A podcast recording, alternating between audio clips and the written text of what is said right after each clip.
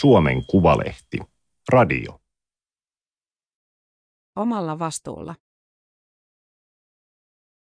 Toimittaja Elina Venesmäki kävi kantasolusiirrossa Meksikossa. Suomessa hoitoa ei ole annettu hänen sairautensa MS-tautiin. Riskejä pidetään liian suurina. Teksti Elina Venesmäki. Juttu on julkaistu Suomen Kuvalehden numerossa 4 kautta 2023. Ääniversion lukijana toimii Aimaterin koneääni Ilona. Puebla lähellä Meksiko City on kiva kaupunki, luulisin. Katselin sitä viime toukokuussa lähinnä ikkunan takaa. Sadekausi oli alkanut. Päivisin oli noin 30 astetta lämmintä. Illan suussa alkoi sataa ja ukkostaa ja aamulla oli raikasta. Kaikki kukki. Ikkunastani näkyi aktiivinen tulivuori El Popo eli Popocatépetl. Se on yli viisi kilometriä korkea ja hävisi välillä näkyvistä sadepilvien takia. Välillä se tuprautti ilmaan harmaan pilven ja keräsi ukkoskuurossa hetkeksi lumipeitteen ylleen. Ikkunalaudalla oli pieni skorpioni. Kuollut ja kuiva, mutta aika etelässä selvästi oltiin. Sen lähemmäs luontoa en päässyt. Olin klinikaruis yksityisklinikalla kantasolusiirrossa. Sairastuin vuonna 2016 MS-tautiin. Tai silloin sairauteni diagnosoitiin. Olin 39-vuotias. Ensin huomasin, että epätasaisessa maastossa kuten viljelypalstalla tai metsässä oli vaikea kävellä. Minulla on luonnostaan matala verenpaine ja aluksi lääkärit epäilivät, että oireeni johtuivat siitä. Minusta se ei riittänyt selitykseksi. Sain lähetteen neurologisiin tutkimuksiin. MS-tauti, lääkäri totesi tutkimusten jälkeen. Senhän varmaan jo arvasitkin. En arvannut. Tietoni taudista olivat vähäiset ja mielikuvani 1970-luvulta. Pyörätuolissa istuvia, sokeita potilaita. Internet tiesi kertoa, että MS-tautia sairastaa lähes 12 000 suomalaista. Se on nuorten aikuisten yleisin vakava neurologinen sairaus. Siihen sairastuvat ovat yleensä 20-40-vuotiaita. Oireet ovat kirjavia. Tauti vaikuttaa usein tasapainoon ja lihasvoimaan, liikkumiseen. Silmiin voi tulla kaksoiskuvia, näkö hämärtyä. Saattaa olla tuntohäiriöitä, puutumista ja pistelyä. Monilla on kipuja ja voimakasta uupumusta, fatiikkia. Fatiikki iskee päälle migreenin lailla varoittamatta ja uuvuttaa ilman selkeää syytä. Jos minulle tuli mikä tahansa outo oire, epäilin heti syylliseksi MS-tautia. MS-taudissa aivoihin ja selkäytimeen muodostuu tulehdusmuutoksia, joita kutsutaan plakeiksi. MS rikkoo hermosoluja ympäröivän myeliinivaipan, jonka tehtävä on suojata solua ja helpottaa hermoston sähköimpulssien kulkua. Myeliinivaipan vaurio johtaa sen alta paljastuvan hermon tuhoutumiseen. Plakit estävät tiedonkulun hermoissa niissä kohdissa, joihin niitä sattuu tulemaan. MS-tauti aiheuttaa invaliditeettia ja se etenee jokaisella omalla tavallaan, joillakin nopeasti, joillakin ei pitkiin aikoihin lainkaan. Se saattaa pysähtyäkin. Yleisin tautimuoto on aaltomainen RRMS, relapsing remitting, joka etenee pääasiassa pahenemisvaiheiden kautta. Joka kymmenennellä on ensisijaisesti etenevä tauti, PPMS, primary progressive, myös minulla. Se etenee vaivihkaa, ilman selkeitä pahenemisvaiheita. MS-taudissa harva asia on kiistaton. Taudin yhdeksi taustasyyksi on paljastunut aiemmin sairastettu Epstein-Barren viruksen aiheuttama infektio. Pienillä lapsilla infektio voi olla oireeton tai vähäoireinen, nuoruusiässä virus aiheuttaa mononukleoosia, kansan kielellä pusutautia. Yli 95 prosenttia ihmisistä saa viruksen jossain vaiheessa, mutta MS-tauti puhkeaa silti vain harvoille. Monien MS-potilaiden sairaus on hyvin hoidossa. Tautiin on jo 15 lääkettä. Potilaat pystyvät käymään töissä, elämään normaalia elämää. Vaikka olisi sairastunut nuorena, useat voivat perustaa perheen. Mutta kaikille lääkkeet eivät sovi, vaan ne aiheuttavat pahojakin sivuvaikutuksia tai eivät tehoa toivotulla tavalla. Osa potilaista on pyörätuolissa, jotkut kolmekymppisinä työkyvyttömyyseläkkeellä. Kuulin ensimmäisen kerran kantasolusiirroista MS-taudin hoitomuotona luettuani asiasta artikkelin. Kiinnostuin toimittajana heti. Silloin kaksi suomalaista oli käynyt kantasolusiirrossa, toinen Ruotsissa, toinen Venäjällä. Haastattelin heitä vuonna 2018 ja tein aiheesta jutun. Oma tautini oli vielä tuolloin varsin kevyt, enkä ajatellut niin raskasta hoitoa itselleni. Ajoin haastatteluunkin vielä polkupyörällä. Haastattelemillani naisilla tauti oli edennyt nopeasti. Toinen ei ollut ehtinyt kokeilla lääkkeitä ollenkaan, toisella ne eivät tehonneet. Itse sain vielä samana vuonna ensimmäiseksi lääkkeekseni uuden ja vahvan, tulehdusta hillitsevän okrevuksen, okrelitsumobi. Sain lääkettä suoraan suoneen puolen vuoden välein. Sivuvaikutuksia ei ollut eikä uusia plakkeja ilmaantunut. Ajoin edelleen polkupyörällä ja pystyin samalla kantamaan lapseni selloa selässäni. Pikkuhiljaa pyöräily alkoi kuitenkin muuttua huteraksi. Kaaduinkin. Lopetin pyöräilyn ja hankin vaellussa ovat kävelyni tueksi. Töitä jatkoin, koska käsiini ja ajatteluni tauti ei vaikuttanut. Mihinkään ei sattunut.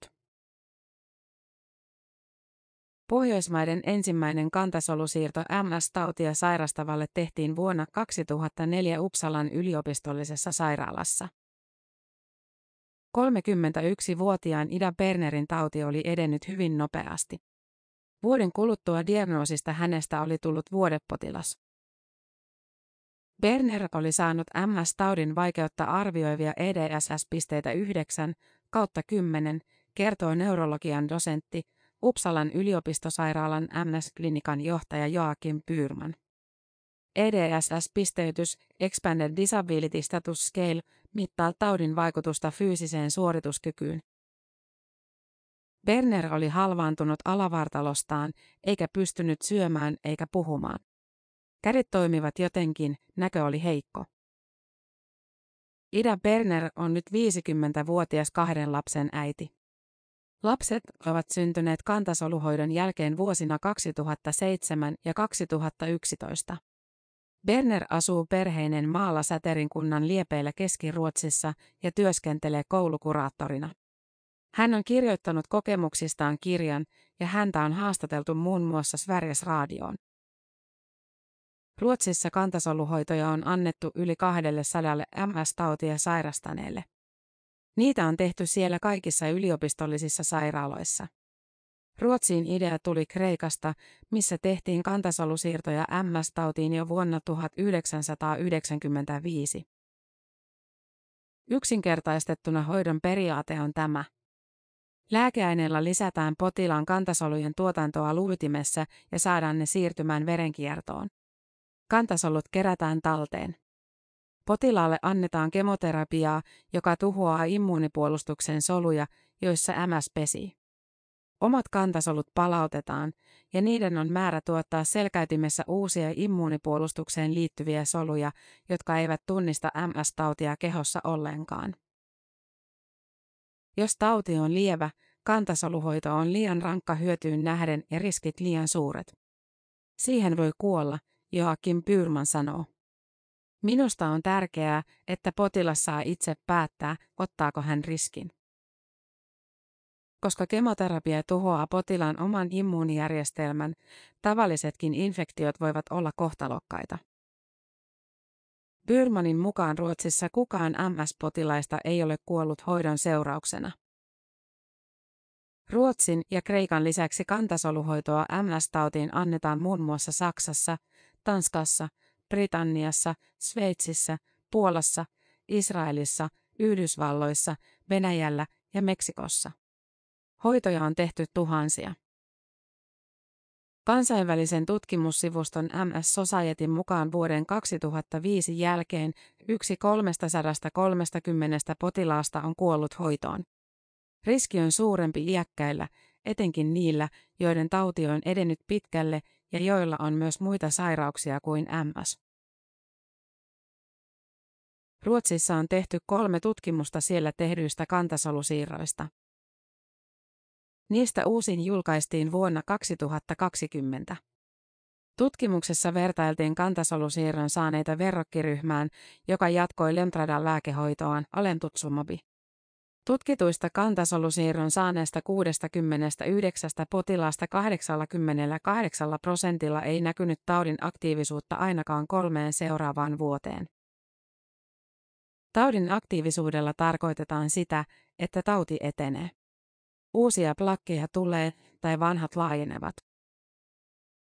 Vertailuryhmän 75 henkilöä jatkoi lääkkeen käyttöä.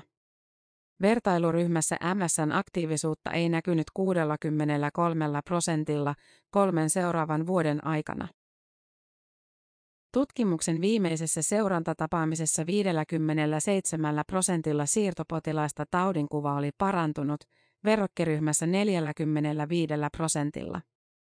Vain yhdellä kantasolusiirron saaneella taudinkuva oli huonontunut, verrokkiryhmässä yhdeksällä potilaalla. Neljäs ruotsalaistutkimus julkaistaan tänä vuonna. Lisäksi tutkijat tekevät paljon kansainvälistä yhteistyötä muiden yliopistojen kanssa. Tulokset ovat lupaavia, mutta lisää tutkimuksia odotetaan. Satunnaistettua tutkimusta aiheesta ei ole.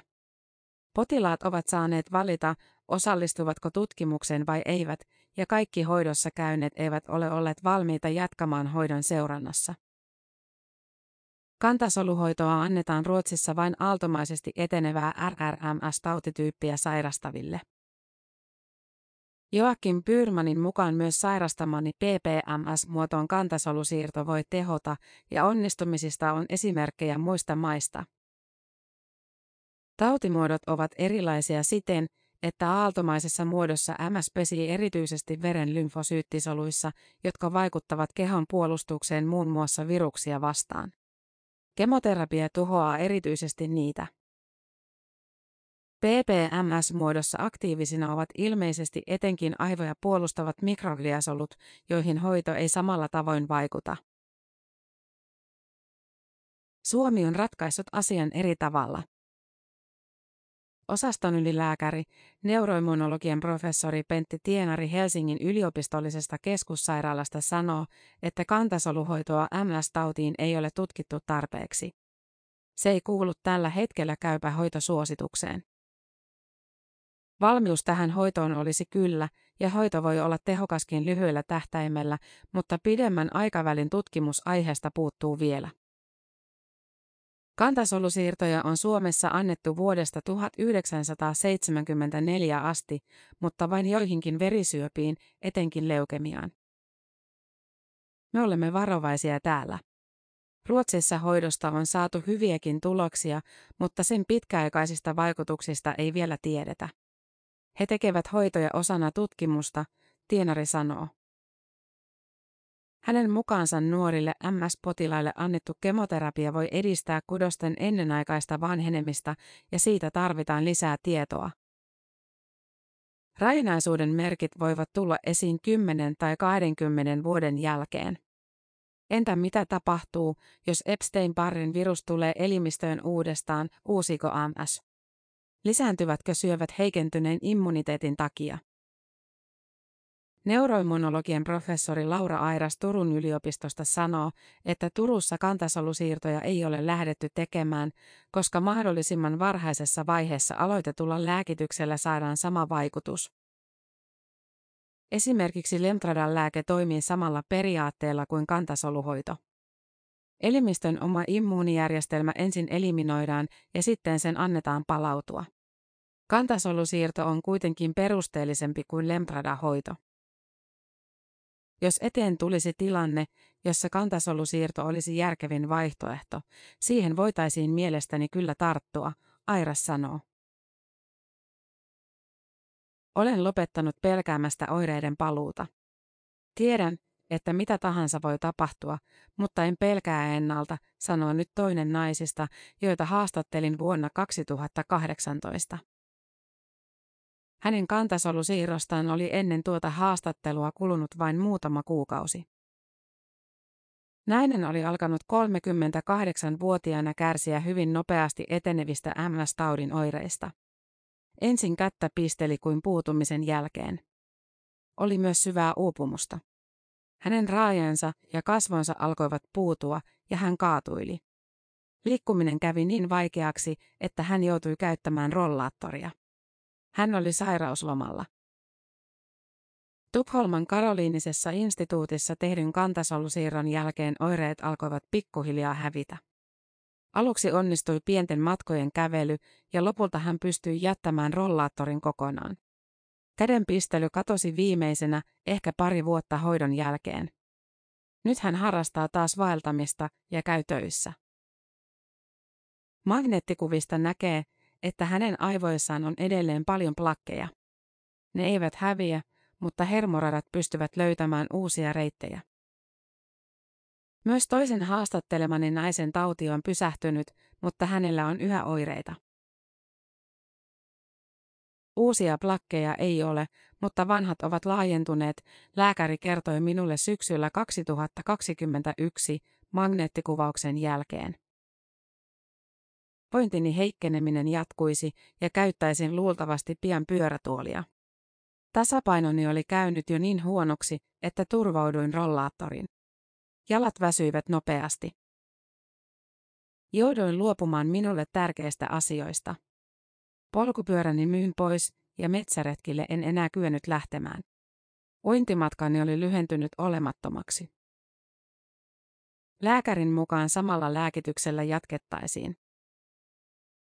Lääkkeeni toimi, mutta kuinka kauan? Sen käytössä on riskinsä. Kliinisissä tutkimuksissa sen on havaittu lisäävän syöpien, muun muassa rintasyövän riskiä. Tai se voi vain lakata toimimasta minulla. Ajattelin, että tautini ei katoa mihinkään. Aloin harkita kantasolusiirtoa. Facebook-kaverinani oli mies, joka sai vuosia sitten kantasoluhoidon Venäjällä. Hänen sairautensa oli pysähtynyt. Reilu vuosi sitten syyskuussa pyysin häneltä apua. Mies antoi nettiosoitteen, jotta voisin tehdä hakemuksen hoitoon Moskovaan. Täytin lomakkeen ja sain ajan vuoden päähän viime elokuulle. Luin kansainvälisistä Facebook-ryhmistä aiheesta ja vakuutuin. Otin yhteyttä myös haastattelemaani espoolaisnaiseen, joka on saanut oireettoman elämänhoidon avulla. Niin paljosta en edes haaveillut, mutta josko tautini pysähtyisi. Riskejä siirrossa olisi, mutta en ajatellut, että juuri minä en selviäisi. Pelottavammalta tuntui se, että hoidolla ei olisi mitään vaikutusta ja tauti etenisi kuten ennenkin. Kun puhuin asiasta lääkäreiden kanssa, osa oli varovaisen kiinnostuneita hoidosta. Sain myös selkeitä neuvoja, että kannattaa harkita todella tarkkaan, otanko riskin. Kenties näitä hoitoja annetaan joskus Suomessakin, jotkut sanoivat. Kehottivat odottamaan. En voinut jäädä odottamaan. Läheisilleni kerroin, että aion kokeilla hoitoa, joka on vaarallinen mutta saattaa pysäyttää tautini etenemisen. En kysynyt lupaa keneltäkään, tein päätöksen itse. Lapsia halasin erityisen pitkään ja rauhoittelin. Kaikki menisi kyllä hyvin. Tautityyppini takia vaihtoehtoja minulla olivat Meksiko ja Moskovan Pirogov-sairaalan yhteydessä toimiva HSCT-keskus. Kun Venäjä hyökkäsi Ukrainaan, ei Moskova enää tuntunut hyvältä ajatukselta. Aloin selvittää mahdollisuutta päästä Meksikoon. Klinika Ruisissa Puoklassa on tehty ensimmäinen kantasolusiirto MS-tautia sairastavalle jo vuonna 2006. Klinikka alkoi keskittyä autoimmuunisairauksiin, erityisesti MS-tautiin annettaviin kantasolusiirtoihin vuonna 2015. Potilaita on ollut jo yli 1300. Klinikalle tullessa potilaiden EDSS-pisteet ovat olleet keskimäärin 5,1 ja klinikan mukaan ne ovat laskeneet vuoden kuluttua hoidosta 4,5. Muutosta on klinikan mukaan tapahtunut kaikissa tautiryhmissä, ei vain aaltomaista RRMS-muotoa sairastavilla. Minulla EDSS-pisteitä oli jo 6,5. Lähetin klinikalle sähköpostia. Vastaus tuli samana päivänä. Sain peruutuspaikan kolmen viikon päähän eli huhtikuulle. Aluksi tuntui hurjalta, että pitäisi lähteä jo niin äkkiä, mutta totuin ajatukseen nopeasti. Sairastuin kuitenkin koronaan ja matka lykkääntyi kuukaudella. Sain vähän lisää aikaa harkita, mutta olin jo tehnyt päätökseni. Järjesteltävää oli vain vähän. Puolisoni lähti mukaan. Hankimme lentoliput, joiden paluupäivää pystyi muuttamaan. Pakkaaminen oli helppoa, koska ulkoilu tai rantavaatteita ei tarvinnut ottaa mukaan. Hoito maksoi 52 000 dollaria, euroina hieman enemmän ja lennot päälle. Kaikki piti maksaa etukäteen. Vakuutusyhtiö teki selväksi, että voisin saada korvauksen lennon myöhästymisestä, mutta hoidon riskit kantaisin itse. Pystyin haalimaan tarvittavan summan kokoon, mutta moni ei pysty. Sosiaalisessa mediassa on aina välillä viestejä, joissa ihmiset yrittävät kerätä tarvittavia rahoja joukkorahoituksella. Saavoimme Pueblaan 24. päivä huhtikuuta. Klinika Ruis on viisikerroksinen rakennus, jossa on itse klinikka ja potilashotelli. Ensimmäinen testi, johon jouduin, oli koronatesti. Odottelimme sen tuloksia huoneessamme. Sen jälkeen pääsimme tutustumaan rakennukseen. Yläkerrassa oli punttisali ja kattoterassi. Ennen hoitojen alkua oli perusteelliset tutkimukset, laaja keskushermoston magneettikuva, rintakehän röntgen, sydänfilmi ja keuhkojen hapenottokyvyn mittaus. Tapasin lääkäri Juan Carlos Olivares Kaskan. Hän kertoi lyhyesti, mitä tulee tapahtumaan. Sain sinisen laukun, jossa oli torkkuhuopa ja paljon lääkkeitä. En edes tiedä, mitä kaikkia, mutta pahoinvointilääkkeitä ainakin. Sain myös puhelimen, johon tuli päivittäinen ohjelma. Siinä kerrottiin, mitä lääkkeitä piti syödä ja paljonko oli hyvä juoda vettä. Jossain vaiheessa tavoitteena oli, että juon kolme litraa päivässä huuhdellakseni kehoa. Potilaat oli jaettu hoitoryhmiin. Samaan aikaan kanssani hoidossa oli potilaita Hollannista, Australiasta, Ranskasta, Norjasta, Yhdysvalloista, Irlannista ja Britanniasta. Hoito alkoi kemoterapialla.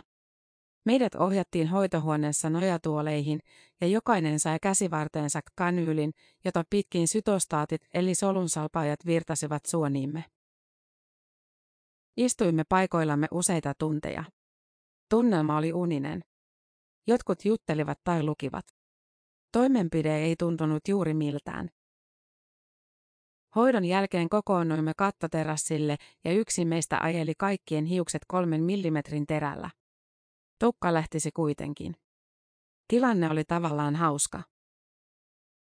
Seuraavana päivänä oli toisen kemoterapian vuoro. Jotkut alkoivat kesken hoidon voida pahoin, mutta minun oloni oli suhteellisen hyvä. En yleensä saa sivuvaikutuksia lääkkeistäkään. Kahden kemoterapian jälkeen käsivarteeni alettiin antaa pitkällä injektioneulalla lääkeainetta, jonka tehtävänä oli irrottaa kantasolut luutimesta ja tuoda ne verenkiertoon. Käytäntö poikkeaa hieman esimerkiksi Ruotsin hoitoprosessista, jossa annetaan vain yksi kemoterapia ennen kantasolujen keräämistä, neljä sen jälkeen. Kokoonnuimme joka aamu ja ilta lääkärien vastaanottajan liepeille hakemaan piikkejämme. Tai ne kokoontuivat, jotka jaksoivat liikkua. Osa voi niin huonosti, että he saivat ruiskeet huoneissaan. Tutustuin noin 40-vuotiaaseen hollantilaiseen Annemieke de Kluen. Hän kertoi saaneensa kantasolusiirron Moskovassa viisi vuotta sitten. Sitä ennen hän oli sairastanut viisi vuotta ja istunut pyörätuolissa. Nyt klinikalla hän käveli ilman apuvälineitä. Uusia oireita ei ollut tullut viiteen vuoteen. Viime tammikuussa tauti oli kuitenkin alkanut taas oireilla. Oikea jalka petti alta, ennen ensimmäistä siirtoa oli pettänyt vasen. Magneettikuvassa näkyi uusi plakki. Sen jälkeen niitä oli tullut pari lisää. Olin heti varma, että haluan saman hoidon uudestaan, Teklu sanoi. Hän sai uuden ajan nopeasti Moskovaan. Mutta sitten tuli sota. Teklu päätti hakea apua Meksikosta. Hoitavan lääkärimme Oliva Restkaskan mukaan on harvinaista tulla kantasoluhoitoon uudestaan. Hän sanoi, että De Clou oli neljäs uudelleen tulija Pueblan klinikalle. Pian toisen kemoterapian jälkeen sairastuin. Minulle nousi kuume, en pysynyt jaloillani. Jouduin sairaalaan. Olin saanut harvinaisen infektion ja keuhkoihini kertyi vettä. Noin viikon ajan kuume sahasi ylös ja alas, kunnes antibiootit alkoivat tehota. Klinikan lääkärit kävivät antamassa minulle kantasoluja luutimesta vapauttavia ruiskeita myös sairaalassa, jotta siirtoprosessi ei keskeytyisi. Tuli tunne, että se oli hieman hyshys. Kun kuume laski, pääsin takaisin klinikalle. Itse kantasolusiirto oli arkisen oloinen toimenpide. Istuin nahkasohvalla ja kuuntelin äänikirjaa koko sen ajan, kun vieressäni huriseva laite pumppasi ohuita letkuja pitkin kantasoluja verestäni. Rentouduin niin, että jossain vaiheessa sairaanhoitaja juoksi katsomaan, onko kaikki hyvin, koska puussini oli niin matala. Kantasoluni säilyttiin pariksi päiväksi jääkaappiin. Useimmissa sairaaloissa ne syväjäädytetään, mutta Pueblassa käytäntö on toinen. Seuraavina päivinä sain huoneessani vielä kolmannen ja neljännen kemoterapian. Huoneessani, koska olin infektion jäljiltä muita viikon jäljessä prosessissa. Mieheni huomasi neljännen kemoterapian jälkeen, että vasen nilkkani oli vahvemman tuntuinen kuin aiemmin. Lääkäri Guillermo Jose Ruiz Arguelles sanoi, että se oli hyvä merkki. Hänen mukaansa läheskään kaikki eivät huomaa muutosta tässä vaiheessa. Omat kantasoluni palautettiin viimeisen kemoterapian jälkeen. Rintakehäni päällä oli keskuslaskimokatetri, jonka kautta kantasolut ruiskutettiin takaisin kehooni. Sain klinikalla vielä ruiskeena lääkettä, joka vaikuttaa puoli vuotta ja jonka tarkoitus on viimeistellä hoito, eli tuhota mahdollisesti jäljelle jääneet MS kantavat kehon puolustussolut. Kaikkinensa viisi viikkoa kestänyt hoitoprosessi oli rankka, mutta jaksoin esimerkiksi kirjoittaa Facebook-päivityksiä lähes joka päivä. Tätä täyshoitoa tulen kaipaamaan. Tilasin aamiaiseksi appelsiinimehua, hedelmiä, pahtoleipää maapähkinävoilla ja manteliukurttia granolalla. Niin toivon, että ruokahalu pysyy. 4.5.2022 Mulla on uudet kantasolut. Daisy Row. Ei siis uudet, vaan vanhat, mutta uudistetussa ympäristössä. 16.5. Huomenta. Mä näytän kuulemma paljon tervevoivammalta tänään kuin tässä pari päivää. Alkaa sairastaminen olla niin nähty. 18.5. Palasin kotiin toukokuun 30. päivänä. Olin uuvuksissa. En osaa arvioida, kuinka paljon hoidot väsyttivät, kuinka paljon pelkästään yli vuorokauden matkustaminen. Ensimmäiset päivät vietin kotona, koska vastustuskykyni oli niin heikko. Vuoroviikoin isällään asuvat lapset pyysin luokseni vasta muutaman vuorokauden kuluttua. Olisin halunnut tavata kaikkia tuttujani heti, mutta varovainen piti olla. Ensimmäiseksi vuodeksi on paljon sääntöjä infektiovaaran takia. En voi uida tai ottaa ruokaa seisovista pöydistä. Vältän väkijoukkoja. Lapseni tulevat luokseni vain täysin terveinä. Minun täytyy myös uusia kaikki lapsuudessa saamani rokotukset. Aluksi liikkumiseni oli huonoa ja esimerkiksi portaiden kiipeäminen vaikeaa. Harjoittelin kotitaloni rappusissa. Ensimmäisellä kerralla jaksoin nousta yhden kerrosvälin, toisella pääsin kolmanteen kerrokseen ja kohta myös ylös viidenteen. Jatkoin harjoittelua. Heinäkuussa fysioterapeutti teki minulle liikkuvuustestejä, joita olen tehnyt monesti ennenkin. Tasapainokokeesta sain saman tuloksen kuin puolitoista vuotta aiemmin, lukema oli parantunut vuoden takaisesta. Puristusvoimani oli suunnilleen ennallaan. Siirsin puupalikoita laatikosta toiseen yhdellä kädellä hieman nopeammin kuin ennen. Kun joulukuussa 2020 jaksoin kävellä rollaattorin kanssa yhtäjaksoisesti 50 metriä, nyt kävelin 250 metriä. Oli rohkaisevaa saada testin tulos, sillä muutos on hidasta. Uuden EDSS-arvion saan ensi maaliskuussa. Elokuussa tapahtui se, mitä olin pelännyt. Sairastuin jälleen koronaan. Tauti olisi voinut tulla hyvinkin vakavana, mutta onneksi se oli vain viikon kestänyt väsymys ja nuha. Syyskuun alku jännitti. Minulla oli magneettikuvaus Helsingin Meilahden sairaalassa. Viikkoa myöhemmin lääkäri soitti. Hän kertoi, että uusia plakkeja ei ollut, mutta vanhoja oli runsaasti. En vielä tiedä, onko tautini pysähtynyt. Tasapainoni on selkeästi parempi kuin ennen. Kuljen kotona varmemmin, vaikka otan vielä tukea huonekaluista. Portaissa pidän kaiteesta kiinni, mutta vain yhdellä kädellä, kun aiemmin pidin kiinni kaksin käsin. Käytän edelleen rollaattoria yksin ulkona liikkuessani, mutta kävelymatka on pidentynyt. Kantasolusiirron kokeneet kuvailevat usein ensimmäistä vuotta siirron jälkeen vuoristoradaksi. Välillä vanhat oireet palaavat, sitten menevät.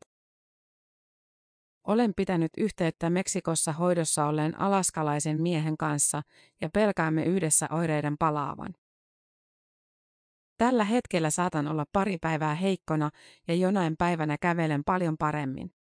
Silmävärvettä ei kesäkuussa näkynyt lainkaan, mutta heinäkuussa se palasi. Välillä sitä on enemmän, välillä vähemmän.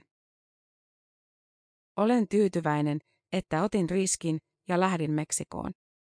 Ainakin minulla on toivoa paremmasta, mitä ei olemassa olevien lääkkeiden varassa olisi ollut. Nyt en käytä MS-lääkitystä ollenkaan. En silti uskalla suositella raskasta hoitoa kenellekään. Pueblan klinikalla kuoli elokuussa siirrossa ollut potilas. Ei voi myöskään tietää, keitä hoito auttaa ja millaisia vaikutuksia sillä on pitemmän päälle. Jatkan joka tapauksessa portaiden kiipeämistä. Jutussa on käytetty lähteenä Kristina Tsukoski et al. Autologous hematopoietic stem cell transplantation compared with alentusumab for relapsing, remitting multiple sclerosis. An observational study. Journal on neurologi, neurosurgery and psychiatry. 2021. Tämä oli Suomen Kuvalehden juttu, omalla vastuulla. Ääniversion lukijana toimi Aimaterin koneääni Ilona. Tilaa Suomen Kuvalehti osoitteesta suomenkuvalehti.fi kautta tilaa.